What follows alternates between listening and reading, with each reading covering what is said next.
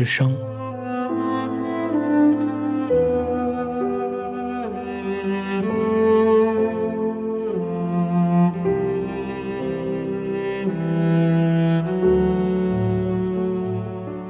李治，生于一五二七年，回族，号卓吾，别号温陵居士，福建晋江人，嘉靖朝举人，曾任云南姚安知府。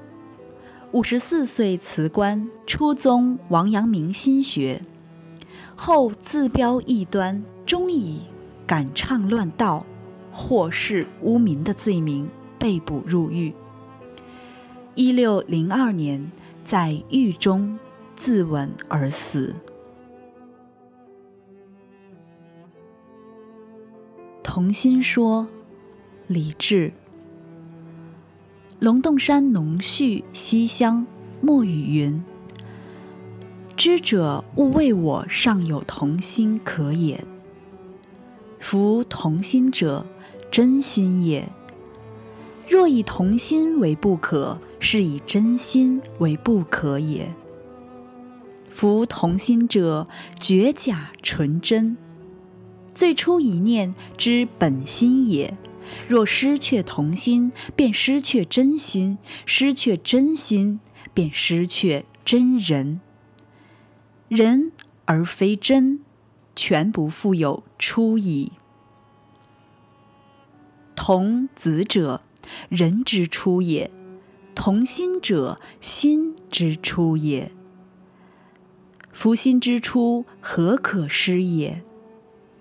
然童心忽然而于失也。盖方其始也，有闻见从耳目而入，而以为主于其内，而失同心，其长也。有道理从闻见而入，而以为主于其内，而同心失。其久也，道理闻见日益益多，则所知所觉日以益广，于是焉又知美名之可好也，而物欲以扬之，而同心失。知不美之名之可愁也，而物欲以掩之，而同心失。夫道理文见，皆自多读书识义理而来也。古之圣人，何尝不读书哉？然纵不读书，童心固自在也；纵多读书，亦以护此童心而失之，勿失焉耳。非若学者凡以多读书识义理而反障之也。夫学者既以多读书识义理障其同心矣，圣人又何用多著书立言以仗学人为也？同心既障。于是发而为言语，则言语不由衷；见而为正事，则正事无根底；著而为文辞，则文辞不能达。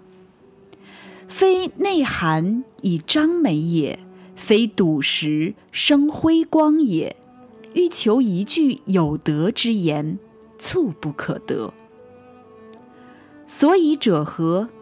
以同心记账，而以从外入者闻见道理为之心也。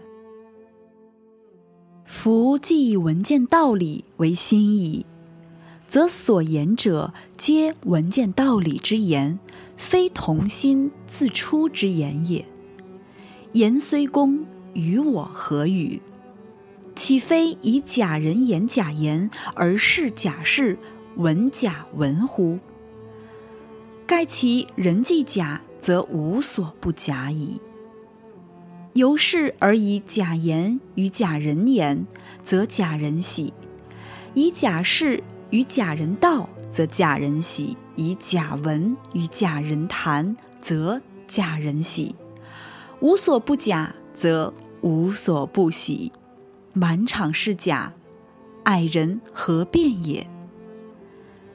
然则虽有天下之至文，其湮灭于假人而不尽见于后世者，又其少哉？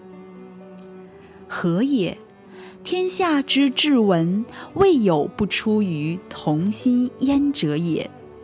苟同心长存，则道理不行，文见不立，无时不闻，无人不闻，无一样创制体格文字而非文者。诗何必古选？文何必先秦？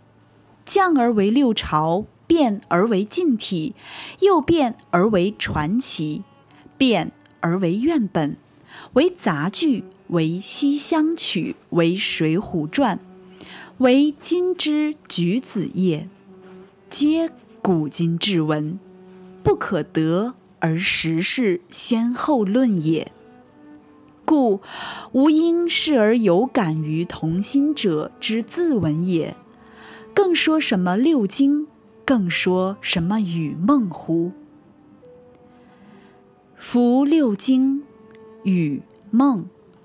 非其史官过为褒崇之词，则其臣子即为赞美之语；又不然，则其迂阔门徒、懵懂弟子，既一诗说有头无尾，得后遗前，随其所见，比之于书。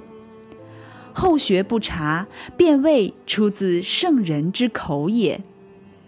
决定目之为经矣，孰知其大半非圣人之言乎？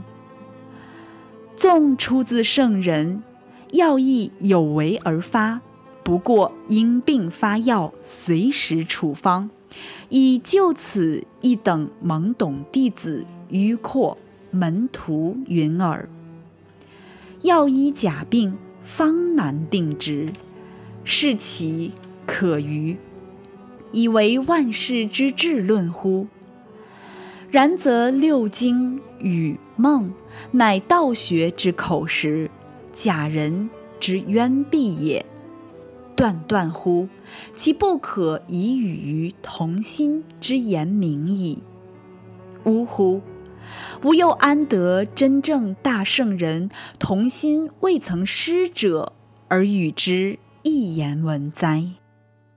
乃道学之口实，假人之渊术也。断断乎？其不可以与于同心之言明矣。呜呼！吾又安得真正大圣人同心未曾失者，而与之一言文哉？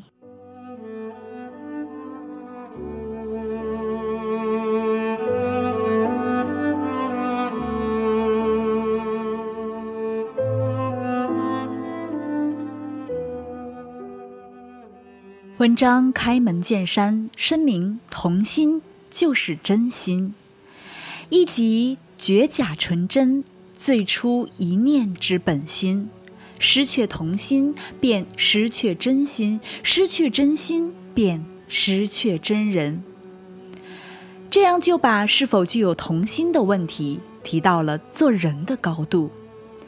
下面笔势一转。提出童心忽然而于失的问题，由此引出对于孔孟之道的批判。李治指出，人本自有真心，自有活泼真切的感受，正是在所谓闻见道理，也就是孔孟之道的熏陶下，人性遭受人为的扭曲，童心被障蔽，人失去了自我。所剩下就只能是一片虚假。文章用粗迫的语气、排比的句式，一连用十七个假字，岂非以假人言假言，而是假事闻假闻乎？盖其人既假，则无所不假矣。由是而以假言与假人言，则假人喜；以假事与假人道，则假人喜；以假文与假人谈，则假人喜。无所不假，则无所不喜。满场是假，矮人何辩也？这段话在听觉上，假之声不绝于耳。在视觉上是一幅打着圣人招牌、说假话、行假事、做假文、为假人的假象图，充分流露出李治对虚假世风的憎恶之情，是一篇有真性情的古今志文。